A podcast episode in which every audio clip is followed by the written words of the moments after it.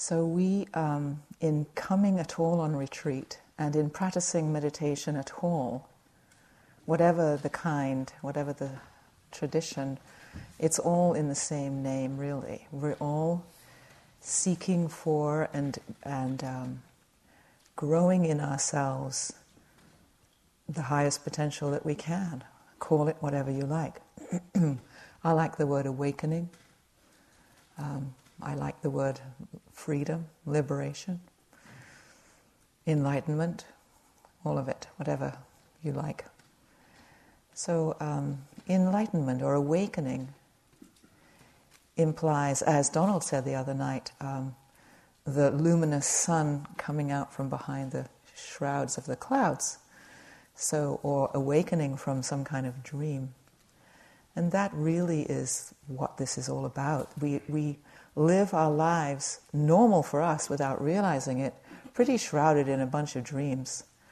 Our reality is, is um, very, uh, a very small reality compared to what really is going on. We only see a little piece of it. We see it from our personal point of view in that moment, depending on our various needs and fears and dreams at that moment.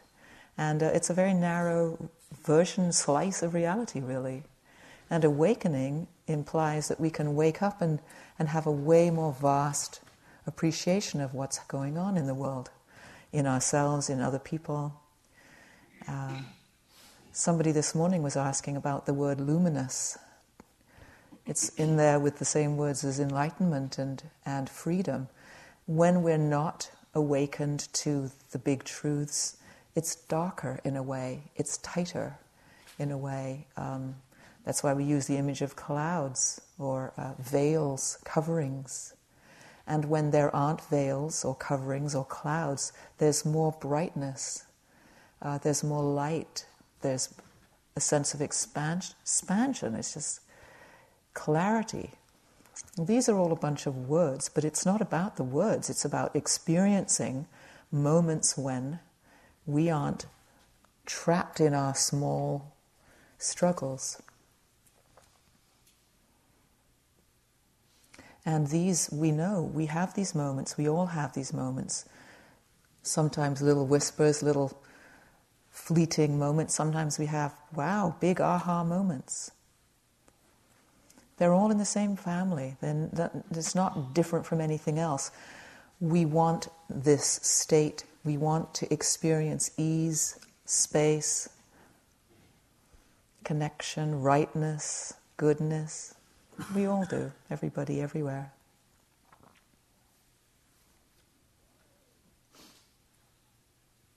When we have moments where we are not so um, imprisoned in our little needs, in those moments, the, the urge to have to get something, do something, rearrange something isn't there.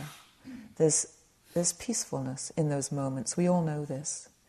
Not just peacefulness, though, in those moments, it's as though me and my business isn't crowding out the situation, and there's now space for thou. It's like I fill it all up with my concerns until I stop doing it. And in a moment that I'm not filling it up with, well, what about this and I need this, suddenly there's you there, there's other. And it isn't that you or other or the world has changed at all. I've changed because now I'm available to it when I'm available to it, it reveals itself to me in all its glory. And I was just missing it because I was so concerned with my stuff. That's really what enlightenment means or awakening means. It's like coming out from all of this struggle that we live under and taking. Or I just had an image right then of like swimming around in the sea and every so often like sticking my head up and looking around. It's like, oh, I read a book once. Um, now I don't even remember the source. This is going back. It's like a memory from long ago that just popped into my mind. Somebody was asking some, some wise teacher, some spiritual teacher. I think it was two of them had met at an airport in travel or something, and they didn't know each other. Two of you know our earlier gurus, kind of thing. And one of the students or disciples, whatever, was saying, What's it like to meet another realized, awakened one, you know, who you don't know, you don't have history with, you just meet them? Can, is it, what's it like? Can you tell? Is there a difference? And, uh, and the answer was something like, Absolutely. It's like being in a gymnasium and everybody's lying down, sound asleep, and one person sitting up wide awake looking at you. Waking up, being available. Being available instead of sleeping in your own dream, actually being available. And so, um, the loving kindness practice that we do is one of the methods in meditation to help us access being available to thou, if you like. Here's a quote I just found. I haven't read this before by Franz Kafka. You don't need to leave your room. Remain sitting at your table and listen. Don't even listen, simply wait. Don't even wait. Be quite still and solitary. The world will freely offer itself to you to be unmasked. It has no choice. It will roll in ecstasy at your feet. All we need to do is be available. Life is life, it's all happening. Extraordinary.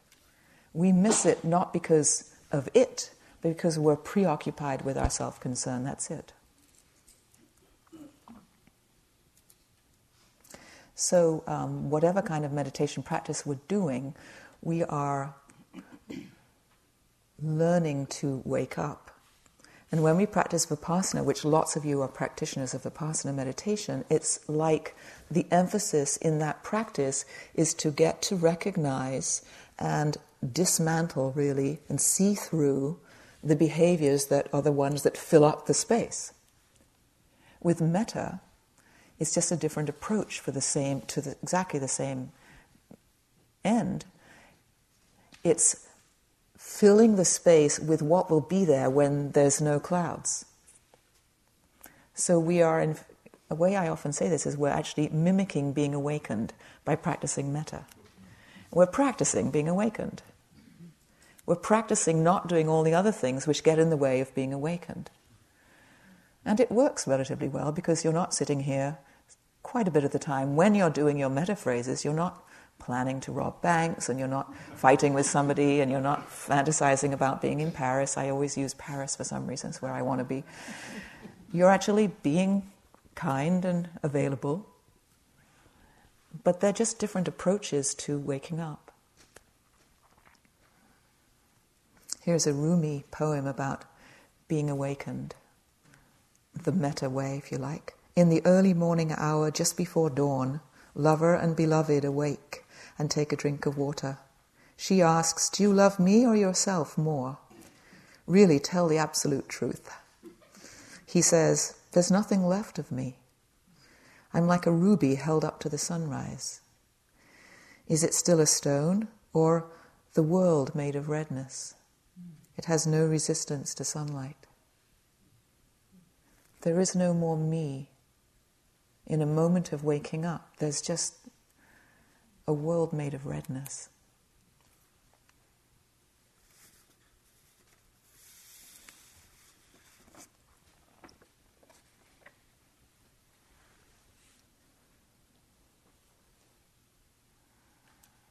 So it's really like there are two, there are many, but in this tradition, these two doorways leading the same place.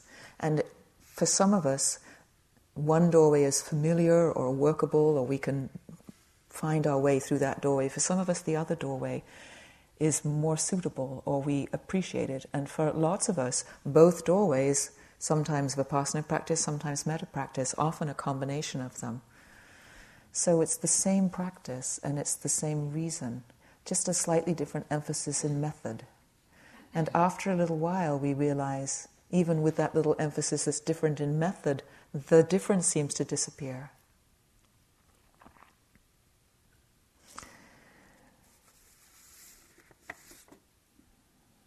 Sri Nisargadatta Maharaj, some of you have heard this a thousand times, he says, When I see with wisdom, I am nothing. When I see with love, I am everything. Between these two poles, my life flows. It's like Vipassana is taking apart what seems to be the solid sense of me, seeing all the pieces that we, we add to create the sense of me. Metta puts it together. Metta brings us together to connect with everything. They're just different methods. Between these two, we function, and at times one is more useful, and at times another.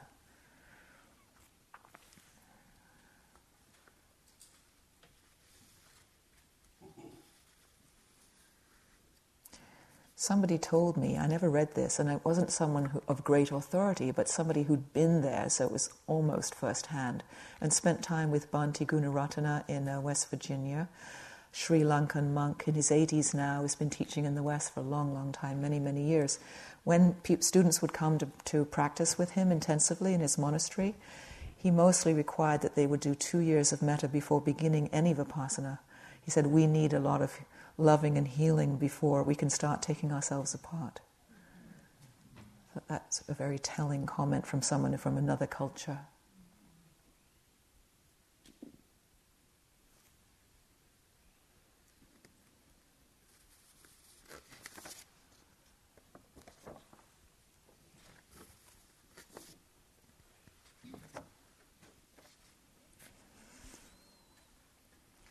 One of the things to understand and where metta is um, so obviously skillful and, and, appropriate, I would say, is when we look at, at how our how we function as human beings with these hearts and these minds and these emotions and this neurosis and all of the things that we are, and how that uh, progressively is healed through meditation practice. It's progressive.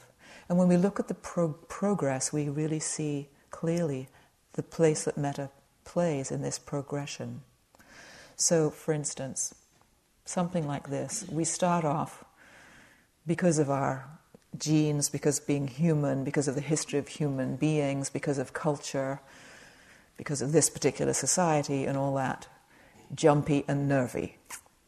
That's what we're like. We're anxious, we're ready for to, to cope with things, we're ready for the, what may happen.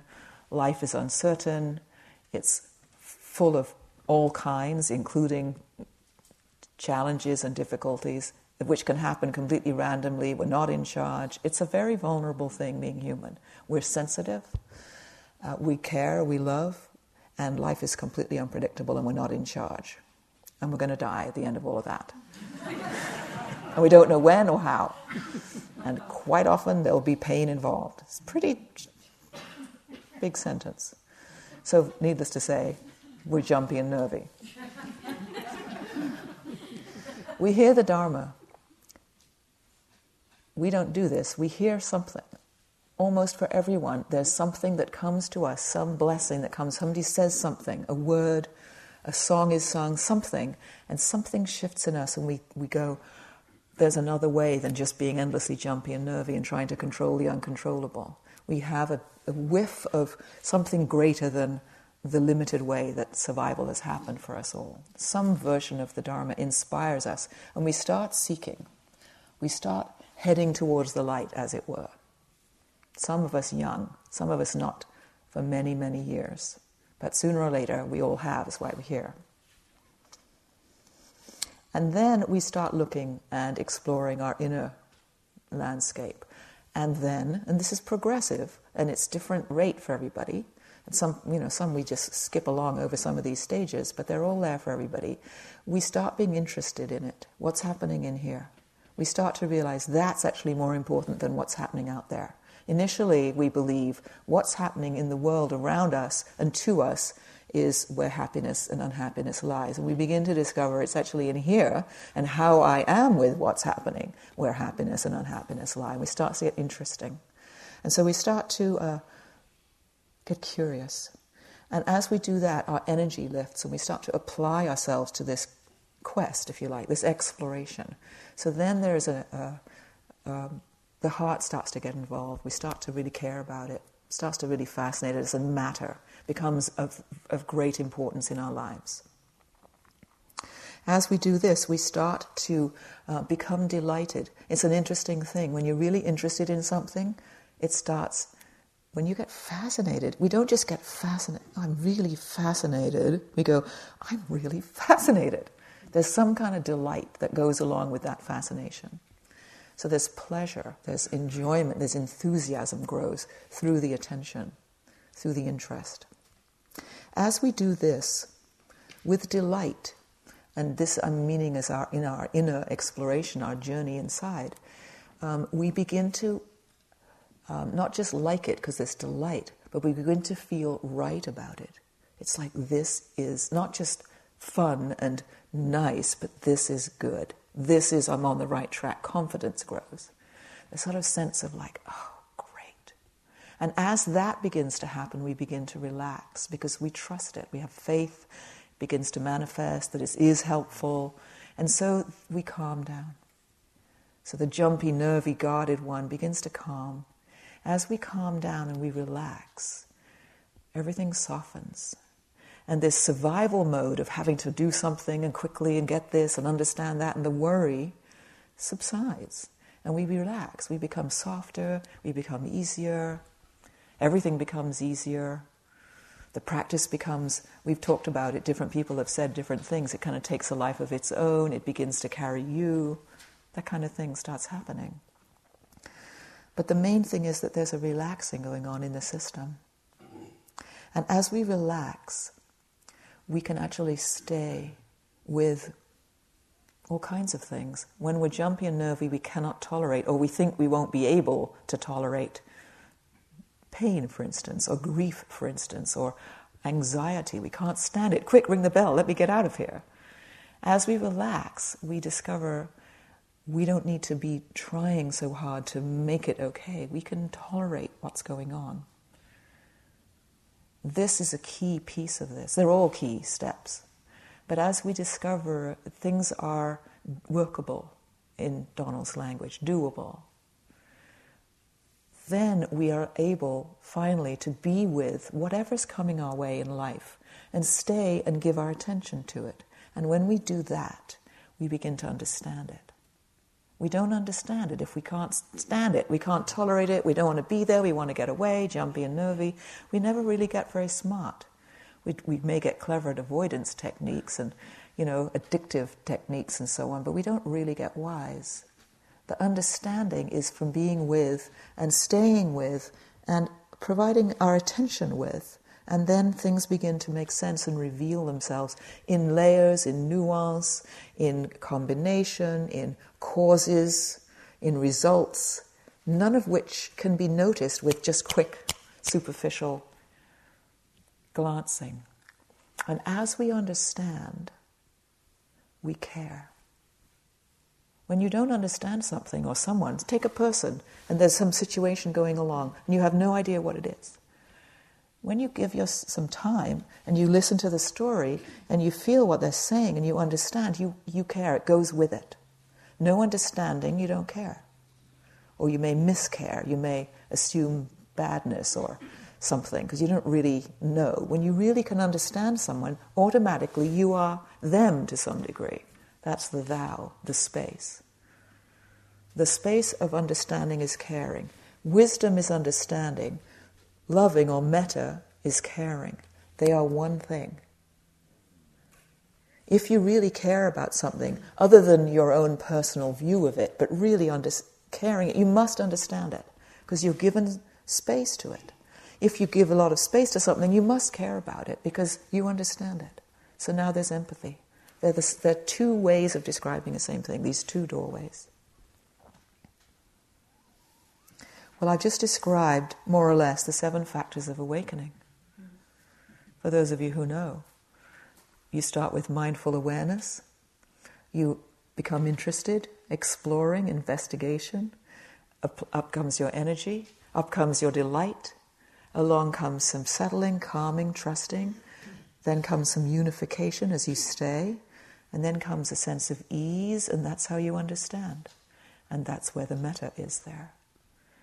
This is the way our understanding progresses. This is how we deepen, how we mature in life, but in our practice also. Now, in there, when there's the applying yourself, the enthusiasm, the uh, energy, there comes this sense of uh, being interested in and getting to know, and then this delight. And this is really where the metta starts really showing up.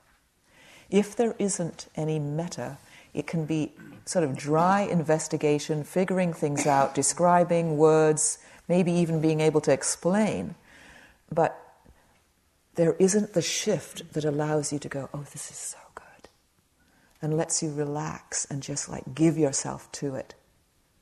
There has to be the heart in there to be able to trust it, to then be really able to, to stay with yourself, say, through a retreat, a, a sitting. We need the heart there to help hold us there because we're jumpy and nervy and we think, well, it'll be better when the bell rings, or after tea, I'll feel way better, or something when the sun comes out. Some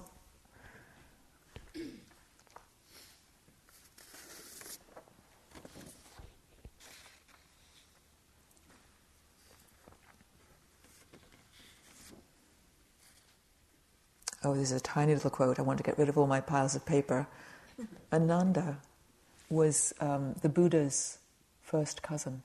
And for 40 of the 45 years of the teaching of the Buddha being a teacher, he was his personal assistant. And so he was with him all the time. And uh, when he was dying, when the Buddha was dying, Ananda was still there. And Ananda was crying because he was dying literally in his last few hours. And uh, you know, the Buddha was saying, you know, why are you crying? You know everything's going to come to an end. I mean, what have I been telling you for 40 years? But Ananda is weeping, and what he says over and over apparently is He who was so kind, He who was so kind. Of all of the wisdom and all of the brilliance and all of the depth of understanding, that's the piece that he was grieving the kindness. You can't have a wise one who isn't kind, or they're not really wise. They may be clever, they may know a lot,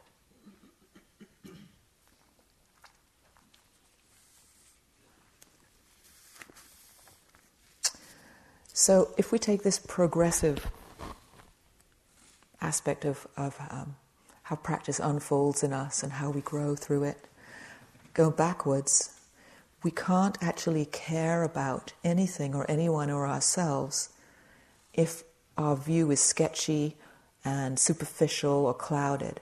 When we can see clearly, we can understand. When we can understand, we can care. We can't see clearly because it's sketchy until we calm down.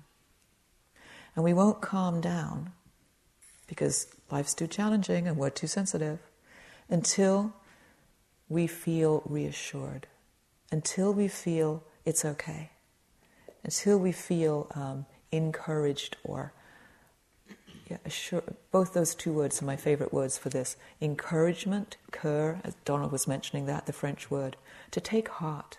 Take heart. I didn't have the heart to tell her.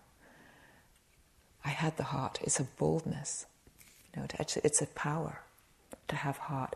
It allows us to be with whatever is difficult. So we need the heart part to calm down and all the rest of it. So we need to make our hearts comfortable. We need to make ourselves soothed, if you like, reassured. This is the role of metta. And it works, and it's amazing a few hours of telling yourself you're okay, it's reassuring, isn't it? Even if you couldn't do it very well, and a part of you is going like, "Oh, come on, get off it," you know. this is just brainwashing, or whatever it is your little skeptic is doing at the same time. You're still wishing yourself well, wishing yourself well, and for moments you're able to relax. It calms you down. So there's I've made four points here, but there are you could say them in any different way. One of the things that metta does to work in this this way is um, it's like behaves like a friend. When we're upset, we need our friends. When do you go to the phone and phone your friend? You know, something's happened. Oh, you got to phone a friend. It, they're, they're there, they hear you, they support you. So it's, a, it's supporting, it's befriending. It's also not just befriending, it's soothing and reassuring that comes out of it.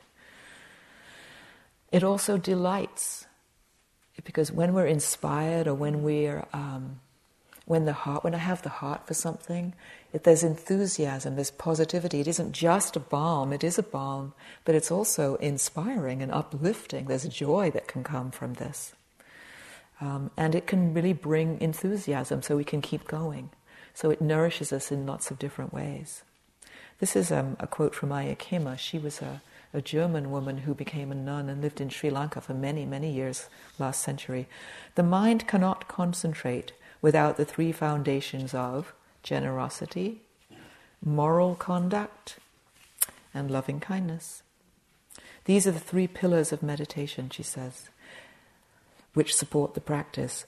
This loving kindness, I like loving friendliness myself. I actually like friendliness the best because loving gets a little too of a high bar for many of us. We think that it's supposed to be really juicy and gushy and full of feeling. It's actually friendliness easy friendliness. Friendliness is a feeling in one's heart. It's an absolute essential for concentration because it creates peace and calmness in the mind. If that's lacking, more loving kindness meditation at the beginning of each session may help.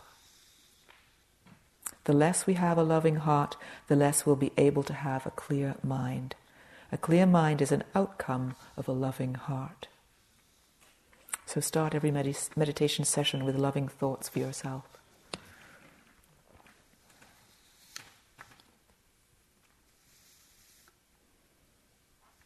Some people have said, it has been said, that metta, this practice, developing friendliness over and over, um, solves conflict.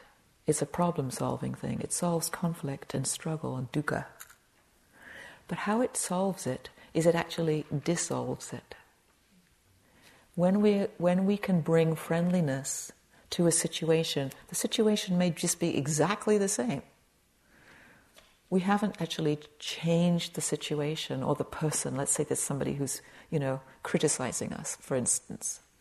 They may carry on criticizing us. What dissolves the problem is that instead of us filling ourselves up with me and oh i'm not good enough and they're you know on my case again poor me isn't there.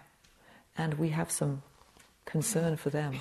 We have some space. They're upset. They're irritated. They're frustrated. The problem is the situation is the same. The problem as i perceived it is shifted. It's my perception that shifts so then there's a dissolved problem. I now have a friend who's in distress. Rather than an enemy who's criticizing me and I'm defended against them. The defense cannot be there. It's possible. This is, this is really the brilliance of all of the Buddha's teaching.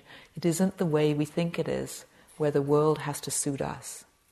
It's actually possible for us to accommodate to the world.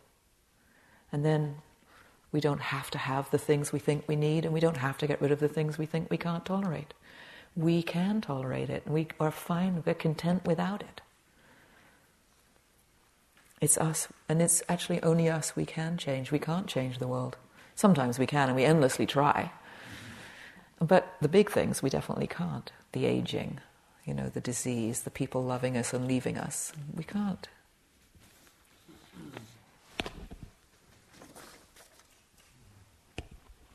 So I said I like the word friendliness for metta as a translation. Just I want you to think for a moment about when you're with a friend. There's two friends together. When you're with your good friend, how do you feel? I would say things like you feel um, comfortable, you feel relaxed, you're not, you don't feel defended or guarding, you don't feel the need to impress there's a sort of trust, and you're available. You care about this person, you're interested in what they're saying. You can be vulnerable with them because you know they're not going to jump in there and stomp on your heart because they're your friend. So you can be open, you can be honest. You will be helpful if it's necessary, helpfulness happens. All these things happen. You're receptive to what they might have to say, even if it's difficult, you're able to hear it. There's a lightness. Often you don't have to be talking when you're with a good friend, you're hanging out. This is metta. It isn't, metta doesn't mean something. In Donald's language, in the beginning, he was talking about we're actually, in, this is an intention practice, not a production practice. You're not trying to produce something. What we're really doing is we're taking away the, the other jumpy, nervy, guarding, judging, planning, worrying, hoping, expecting, all that other stuff. Like they're not there when you're with a friend. and what's there instead, if you want to call them something, it's kind of natural.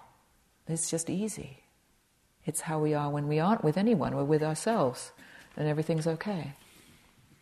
It's like a non state almost. So don't be fooled into thinking it means, because I think loving kindness, you know, it's, it's sort of feels like something that we're trying to, to have. Really let it be less than that. Sometimes it's very loving, sometimes it's very, very warm, sometimes it's very enthusiastic, but sometimes it's just light, simple, ordinary. And oftentimes it's, it isn't even particularly, I was going to say warm. It's kind of like, it's okay. I can be with this person. So I have a roommate and she snores. That's okay. I can handle it. I'm only here for a week. That's metta. It isn't necessarily loving. I don't have to love it or her, but I'm okay. You know, there's space. That's metta. And it can even be less than that. It can be, I really don't like it actually. It's a drag. But it's okay. It's just the way it is. It's what happens. So it can be simply an ability to tolerate what's happening with no having to do something about it and wish it were different and making a story out of it. No agenda. When we're agenda free, even in difficult situations, that is still metta. It's the way you are with your friend, and they're actually having a hissy fit, or they're, you know, they've, something is just causing them to really lose it. That's okay. You don't have to fix them. You're there for them, and you can see that. You can allow it in your heart. You may need to say things to, you know, we, we don't not function, we still function and make choice. But the in the heart part isn't in conflict. You know, I don't like the dentist chair. Anybody here really like it? Anyway, don't have to answer. I don't like the dentist chair. I have to go. I chipped my tooth recently.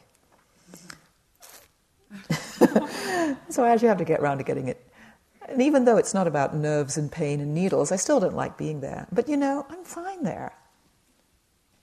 I can be metta with myself to be in a situation that actually could easily trigger tension, and it's okay. That's metta too. So don't put your bar of what you expect to, to be feeling too high. Be realistic. Now, what I want to talk about is um, ways that, other than in your actual practicing your phrases in your retreat, I just want to talk a little bit more about in our lives, which you can do as part of the retreat here, absolutely, I invite it, to have the uh, spirit of metta helping calm you and soothe you, as well as the actual wishing of your phrases themselves. So um, there's a word I like a lot in this way, because the power of this in our progressive calming down is the word cheer, which isn't that commonly used anymore. Um, to be of good cheer, it's a little more, you know, older fashioned. I have a, a, Scottish friend where I live, and she she's an older woman now. We've all got older, but every time she uh, leaves you, she says "cheerio." a Scottish accent. It's a sweet thing. cheerio. And it's like, be of good cheer, you know, or cheer up, love. Or when you drink, you know, cheers. You know, what, what you're saying is, may you have good cheer, and may, may your heart be cheered up. It's a beautiful blessing, really. It's a great wish. It's a that's metta. Cheers, mate.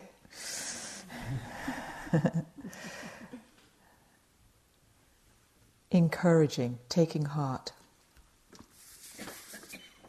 So there are some traditionally recommended ways, and there are some other more uh, unorthodox and some of my own ways I want to share with you for cheering.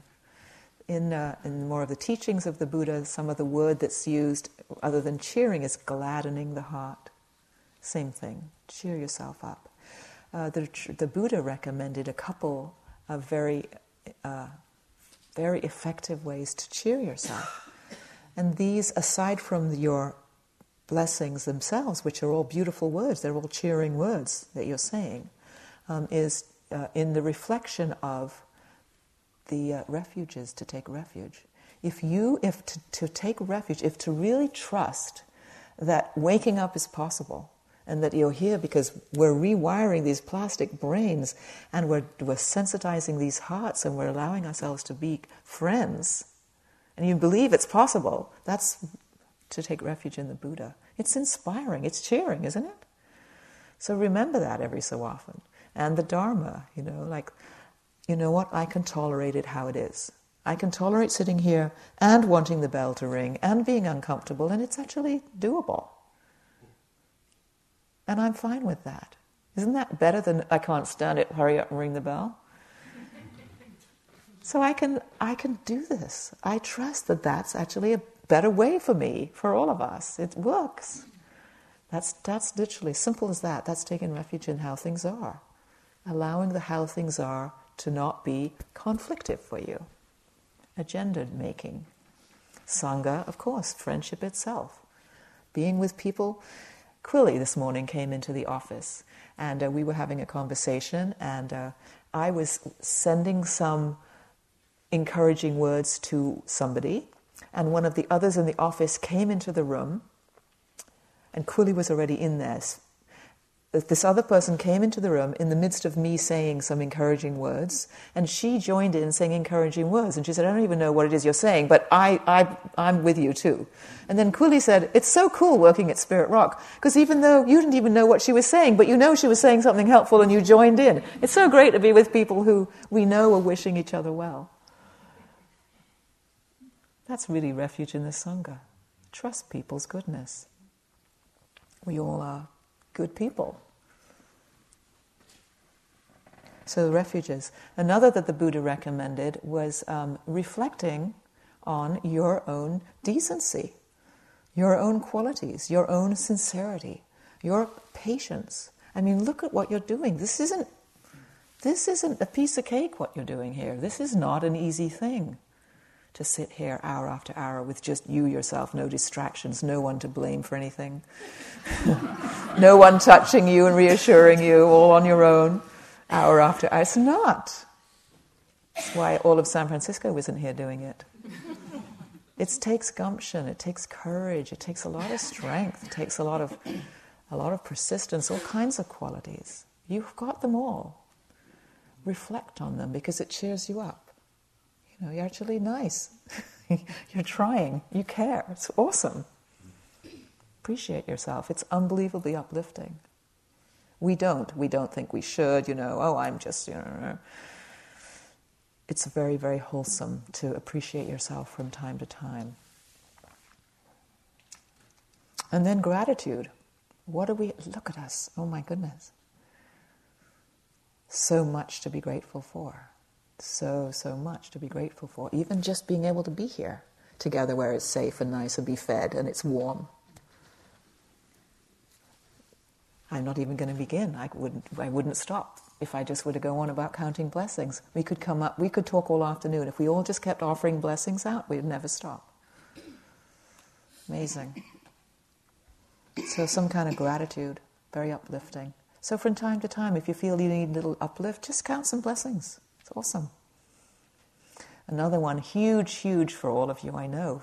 I'm sure everyone in the Western world, especially, and, uh, and really enormous for me, is nature.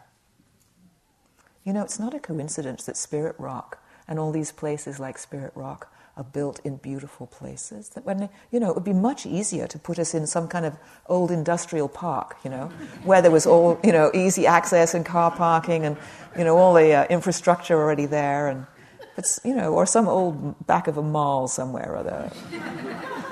some warehouse that's no longer needed. It would work, you know, it'd be undercover and, you know, but we somehow we gravitate to where we actually need the nourishment of beauty. what do we do on holiday? You know, some of us go to Paris sometimes, but much more often we go to the beach, we go to the mountains, you know, we go to the desert, we go where there's waterfalls, where there's creatures. When the earth lies down, she becomes a field, like a great mammal mother. She suffers us to play upon her and nurse and sleep. All warm nights, sleep in moonlight. Keep letting it go into you. Do this all your life. Do this and you will shine outwards in old age. The moon will think you're the moon. That's from the Swampy Cree. I saw somebody the other day, I don't know who you are, I haven't had a conversation, it was near the beginning of the retreat, completely intrigued with the sparrows, just over here, right by the big bell. So intrigued that you ended up sitting down, just gazing at these sparrows. It's just delightful. I remember Michele McDonald, one of the teachers, years and years ago saying, Go and watch the chipmunks, because at IMS there's tons of chipmunks. Go and watch the chipmunks. You can't be depressed and watch chipmunks. So it's so necessary for all of us. We know this deeply. It's so uplifting. I have a little story. I've told you this story, some of you before. This was one of my most um, joyful nature experiences, and it was in a retreat, and uh, it was at Gaia House in England where I like to practice. And uh, it was at four o'clock or so in the afternoon. I'd been out walking in the fields and the lanes, and um, I was coming home across the fields, and uh, for my cup of tea at four o'clock, and it was winter, December, and so the sun was setting at that time of day, and it so happened that the full moon was rising simultaneously, of course, as it does. And um, I came up a little, over a little rise of land in, in the fields, and they're fields full of cattle. And so all of these cows are around eating all the time, walking all over the fields and eating from them. And this was a field with lots of cows in, so they were they wander around all day long on these on the grass, green grass. Um, and just was the way that the curve of the earth right there in Devon, its rolling hills, as I came up this gentle slope to the crest of this slope, and it began to fall away in front of me, with the sun low over here, the sun caught the entire field shining gold covered with cobwebs. It was like a sea of gold. It was unbelievable. And as I, because my mind was quiet, I'd been practicing already for some weeks. When I looked really closely, I could see that it was only the cobwebs which were which were horizontal to the sun that were shining, but there were like a thousand times more cobwebs all at different angles, but they weren't catching the sun. And this field had cows in it that were wandering all over it all day. How many spiders were there making cobwebs so fast that they were shining. It was just so awesome. I couldn't believe it. I also love birds, and I love the English birds. I wonder why. And I love the uh, bird song of the English birds and looking at them and thinking, this is awesome. This is why there are so many birds in England because there's millions of spiders for them to eat. it just was so gorgeous. And so then I went back. It's right near Gaia House. Went into Gaia House, had my cup of tea, and then sat. And my heart was so content and so soothed and delighted that my mind went completely quiet. There was no me needing to do anything, no worrying, no jumpy, nervy, nothing. It was just peaceful. And it was directly the effect of this, this uplift from this beauty.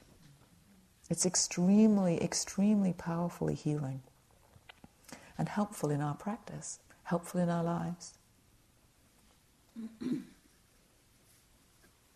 Albert Einstein, he said, uh, the most beautiful thing we can experience is the mysterious. It's the source of all art and science. He to whom this emotion is a stranger, who can no longer pause to wonder and stand wrapped in awe, is as good as dead. His eyes are closed. We need that feeling, and nature brings it out in us wonder. And I love that word wonder, and I think of it as innocent, the way little kids, you know, they just, there's a delightful, available love and interest in whatever, the mystery, and not trying to solve the mystery, because when you're a child and you're looking, you're not trying to figure it all out, even though four year olds keep saying, why, why, why, why. They don't want the answer. They just are fascinated, they're full of wonder. And we tend to think we have to know, and then there's no more mystery. We don't have to know everything. In fact, when we don't know, it's much more fun. Some of you, this I remember this happened. I was on a ferry. I live on an island, so I'm often on a ferry. I was on a ferry. It was dusk, coming home, and uh, there was this most extraordinary, about three or four bright lights all close together, hurtling across, low, and then apparently falling into the sea. It was like really exciting, scary, weird, awesome. Oh my God. It, and everyone's like, talk about wonder. So then I drove home. It's only a short ferry ride. I drove home. My partner was at home who came running out and said, Did you see it? Did you see it? And I was like, I did. I was on the ferry. Well, what was it? And so he then was on the radio and he was tr- he wanted to find out what it was. He couldn't wait to find out what it was. When we found out what it was, it was a part of a um, a Russian satellite re-entering the orbit of the atmosphere and burning up and landing in Washington State somewhere. And all of a sudden, it wasn't so much fun. there was no like, whoa. But I felt like a caveman and a, you know, one of those times when there's a solstice, I mean, the, uh, you know, um, eclipse or something, that, what is it? There's a sort of exciting charge. Well, when you have the information about what it is, it's just another bit of junk from outer space, you know. Wonder goes away. We really think that seniority, you know, knowledge has seniority, but I would say wonder allows much more available open heartedness. John O'Donohue, who died just a year ago now. I would love to live like a river flows, carried by the surprise of its own unfolding. So, back to things which can uplift us, which are metaphor, which gladden us and cheer us, and therefore soothe us and help us relax and be present for our lives. People, beloved ones, and inspiring ones. Why do you think we quote all these people? You know, it's because of their inspiration, their vision, Martin Luther King, whose birthday it is so soon. We hold these people so preciously because what they do for us is gladden us, expand us. It's so beautiful to be a member of this race and there be such, such beautiful richness among ourselves. And then play. I have to mention play. I mean, you know, Sylvia was talking about everyone so excited because they were going to win the thing. It isn't even about the winning, it's being everyone together. Why do we have such a thing as team sports? It's because we don't have to be so isolated and we're sharing something. Why do we go to concerts? We could listen to the music by ourselves, you know, we download it by all alone, but we want to be with everyone else enjoying Leonard Cohen, or whatever it is. It's the sharing, it's the connecting. We love that. You know, one of the things I like to do is dance. I haven't danced for a while, but one of the things I've done quite a bit, for especially a period of my life, I was really into contra dancing. And uh, there's, a, there's a, a place in Seattle uh, it's a, a, springtime folk festival, a free folk festival called mm. Folk Life. Some of you are from Seattle, you know about Folk Life. And if you go to Folk Life to this festival, the biggest venue in the whole festival, there's many stages and all kinds of folk music and singers and dancing and the whole thing. The biggest one is the contra dancing place. And uh, it's really a big venue. And the people who go, go for the whole weekend because they're totally into it. And so there's like 60, about 600 people who are really good dancers. And it's such a fantastic feeling because with contra dancing, everyone's doing exactly the same step at the same moment. And no one is saying anything when you've learned what you're doing. And the feeling, it isn't just dancing to music, which I could do in my own living room. It's like having 600 of us all doing it right now at the same moment, and it all goes so smoothly. It's like we become one dance. It's so, the pleasure is the connection, it's the playing together. Play isn't play often if it isn't together we play games because it's cheering us.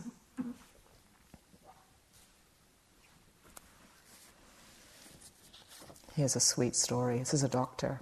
He worked a lot with um, terminal patients and with a dying this with a dying patient. She's dying. I was standing in the corridor outside her room. I knew she would die soon. The blind was down. It was so dark.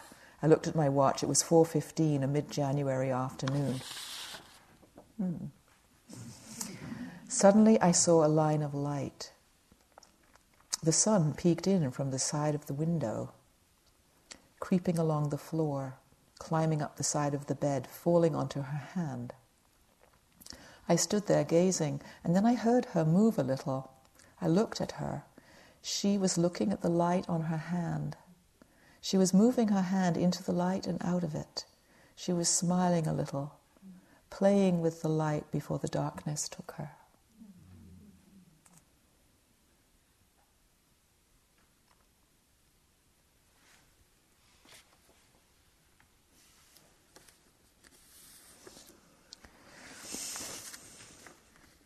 Hmm. So I would just ask you to, as you continue through your lives, but certainly through your retreat, from time to time ask yourself, what is it that does cheer your heart?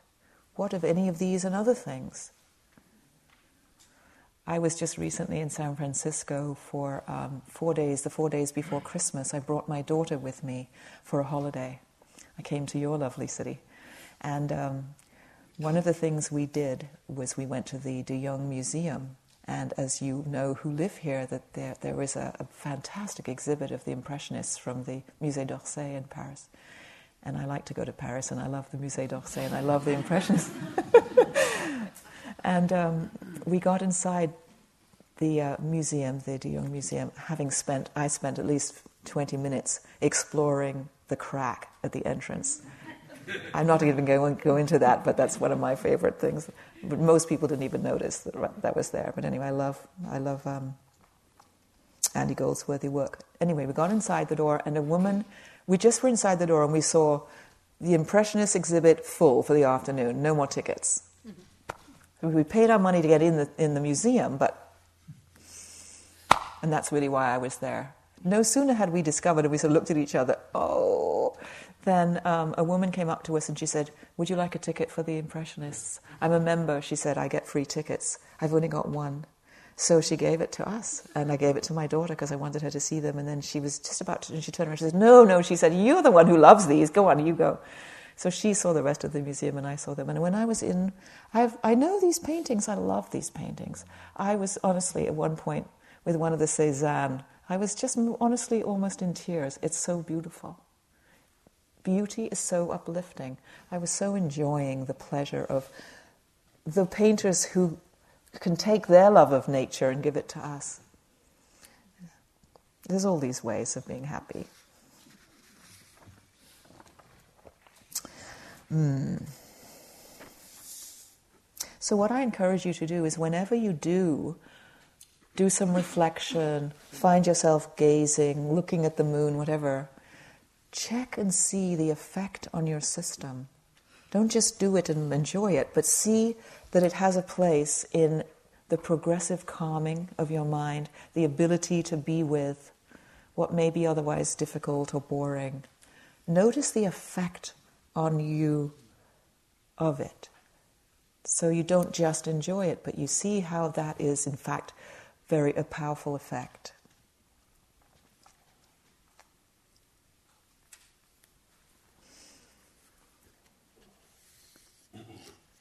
I was saying to a few people today, I was talking to several of you were saying to me how you love this practice, and you know, it's so, it's so much pleasure, you were saying. And I've said to you, several of you, I said, feast on it. This is the abiding in this. This is beautiful, these states. Nourish yourselves with them we don't have to be always trying to generate them. At times, they're available to us. Feast on them. It's delicious, it's wholesome. It's what we are longing for a sense of ease, a sense of expansion, away from the neurotic needing to make it something else. Don't miss it. And they're little and sometimes subtle. Feast on it. Abide these things are called the divine, the, the Brahma Viharas. Brahma in the God realms, or those who are in uh, elevated states, Brahmas. Vihara means a, a, a home, a place to live, a place to abide. So one translation is these the metta and its relatives are the divine abidings. How to abide? Well, by relishing it. When you know it's there, feel it. Be there, stay here.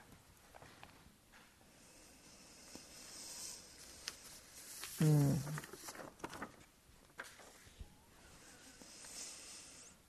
Now I've got to start choosing what else to say because time is going by.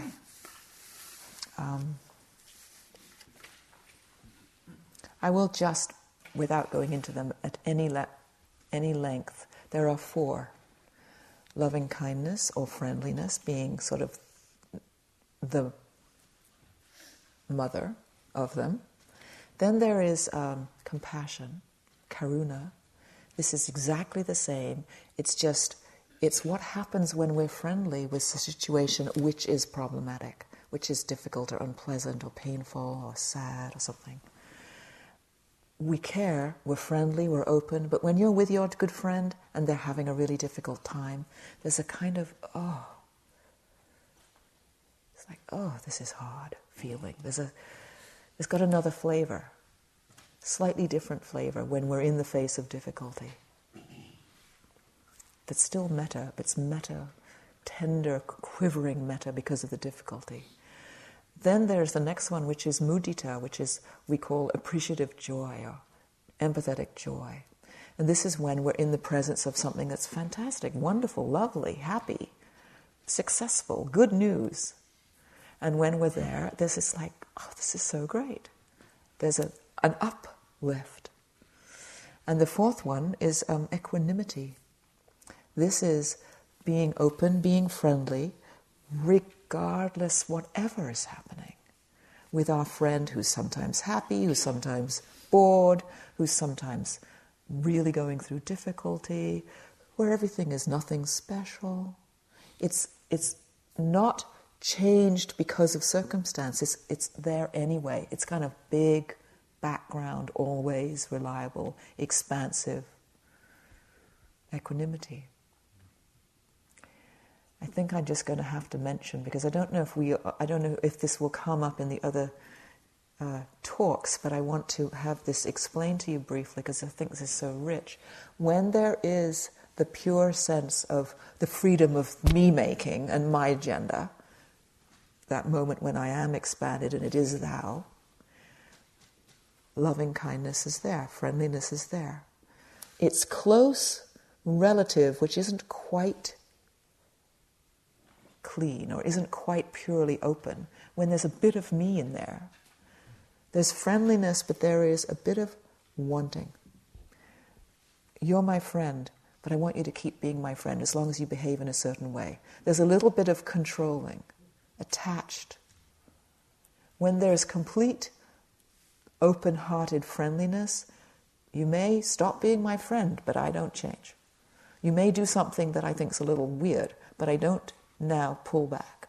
Really, it's staying open, being with anyway. That's metta. The near enemy, almost the real thing, but where we're probably more likely to be, is a little smaller version of it, which is attachment or wanting something, some kind of a deal when we're friendly. We're friendly only in some, not all circumstances. Right? So there's a bit of a caveat. That's the near enemy. The far enemy, of course, means the opposite. These are very skillful teachings, these near enemy teachings, because we can really recognize when we're in a near enemy of metta or really metta, when there's a sense of wanting something. With compassion, when we're in the face of something difficult, pure karuna, pure compassion is just that, oh, but the near enemy, which is much easier for us to be because we're much less enlightened than we would like to be lots of the time, the near enemy is like, oh no, it's some kind of fear or aversion, or some kind of, oh, you poor dear. But there's a some pulling away. When there's no pulling away, it's like, oh, this is so hard. But it's what it is remaining without conflict, without needing to anything. With mudita, appreciative joy or empathetic joy, when something lovely is happening with somebody and you're there in the presence of it, the near enemy, which is where we tend to go, is it's an interesting, I've thought about this one a lot, is exuberance. And what I think that means is when somebody's having something lovely happen to them, it's, it's easier for me to um, feed on the fun rather than stay open to the person. There's lots of other near enemies. We often get little twinges of jealousy. What about, oh, can I have some? or when is it going to be my turn? You know, and or, you know, lots of other things can come out too. But uh, there's a, a bit of, we sort of get off on the thrill of it all and forget the person somewhat. That can happen with mudita. And the near enemy of uh, equanimity, it's very useful to know these and, and be aware. The near enemy of equanimity which we often think is what it means, in fact, and people ask many, many questions about this, is uh, a sense of, oh, well, too bad, whatever. You know, we're all going to die someday anyway, so it doesn't matter how I behave. It's indifference. It's a kind of withdrawing, cutting off. And, uh, and oftentimes people think, if I'm really spiritual, it won't matter. There's some, it sort of will uh, uh, protect me from feeling things. That's not equi- real equanimity. I feel it completely. But it doesn't throw me off into wanting to do anything about having to change anything. So it isn't a disconnect, it isn't a pulling away, it definitely isn't indifferent. It's like, wow, who would have ever thought this too? Oh my goodness. And we keep on going. It's, a, it's, it's surrender to the truth of it without dismissing anything.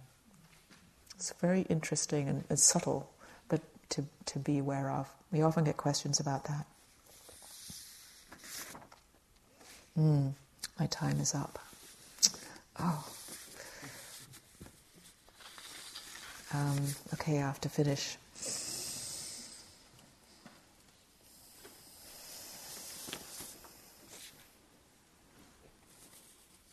Think I just want to say that um, the practice of metta, the, the formal practice, the, your phrases, um, the imagery that goes with them for some of you, the ditties that go with it for some of you, um, the associated memories or the feelings or the embodied aspect, whatever, all of the different pieces that all happen for you are all so varied and they're also individual. And um, I, I'm saying this because for myself, becoming involved with metta, I couldn't, I couldn't relate for a long, long time the way it was presented, because I didn't have, I couldn't connect with the way it was offered, and I wasn't given enough alternatives that I could feel comfortable with. I just thought, oh, I can't do this. Start with yourself. And I couldn't start with myself because I, all would happen, I said, just be like down on myself, just, oh, come on, you know critical. And then benefactor. We've been more flexible, and you know we've been all describing how that more flexibility works for more people. But I had to be really quite flexible to find my way to metta. and it happened by accident. I wasn't even meaning to, but I found myself giving myself a pep talk. Some of you've heard this. I just found myself one day in a walking period, in a, in a regular retreat, talking to myself with this really nice, friendly, little chatty it's okay, Heather, you're doing okay. Just hang in there. You know, you, it was just this little, and it wasn't any one continuous anything. It was just chattering away. It was lovely. And that was the first time in my life I actually was be, being nice to myself. It was awesome. Quite spontaneously. And the effect was the next sitting, rather like the cobweb field sitting, the next sitting was so present, so calm, so connected because I was so soothed by being friendly to myself in that way. It was so clearly beneficial. That was metta, all quite spontaneous. Um, and there are miscellaneous ones. So, what I really wanted to encourage you is to say that metta is like an art form. And of course, therefore, it's going to be original. You're going to do it your own way. We give you the bare bones and the structure because it's tried and true and it really works.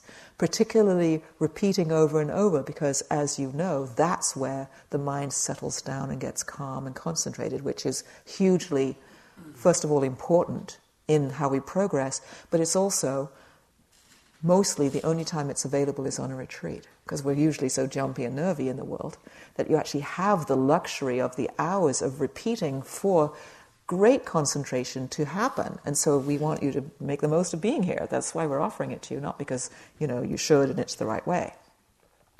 So we encourage definitely that repetition. But these other pieces of metta are um, where it becomes uh, living and uh, authentic and delicious and really uh, guides us and nourishes us. So I encourage that because that's what happened for me, and uh, it's I love this so much. It's why I'm having a hard time stopping, and we've already been here an hour and five minutes. okay, okay. One poem to end with because it's nice to do. Mm. John O'Donohue, because he died a year ago. Was Irish. This is a metta wish. This is my wish for all of you. On the day when the weight deadens on your shoulders and you stumble, oh, I always do this, I do a false start. In, a moment, we're coming to the word clay. That's a sort of old fashioned use meaning earth, ground. And there's another word further on which is currach.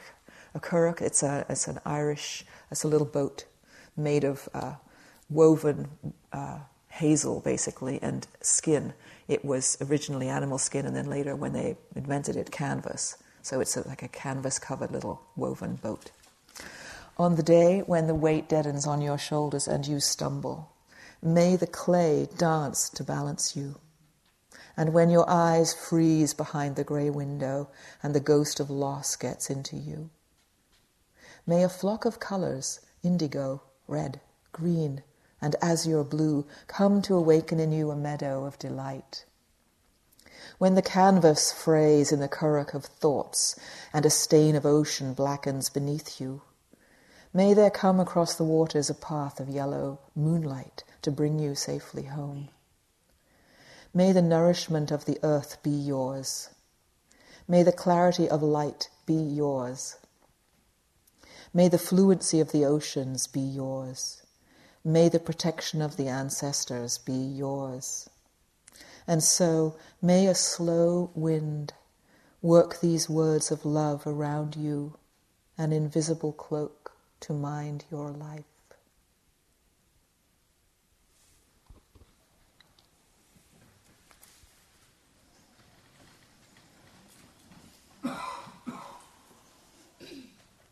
I've got a last line on the bottom. I'm now going to say everything is in a secret relationship with everything else.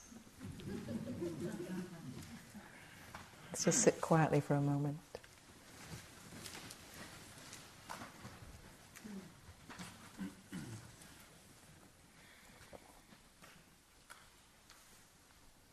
Everything's in a secret relationship with everything else.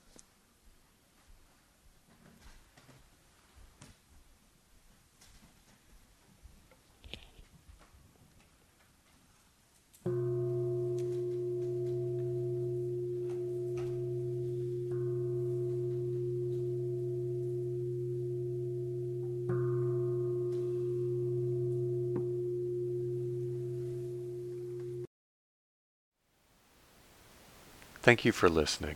To learn how you can support the teachers and Dharma Seed, please visit dharmaseed.org slash donate.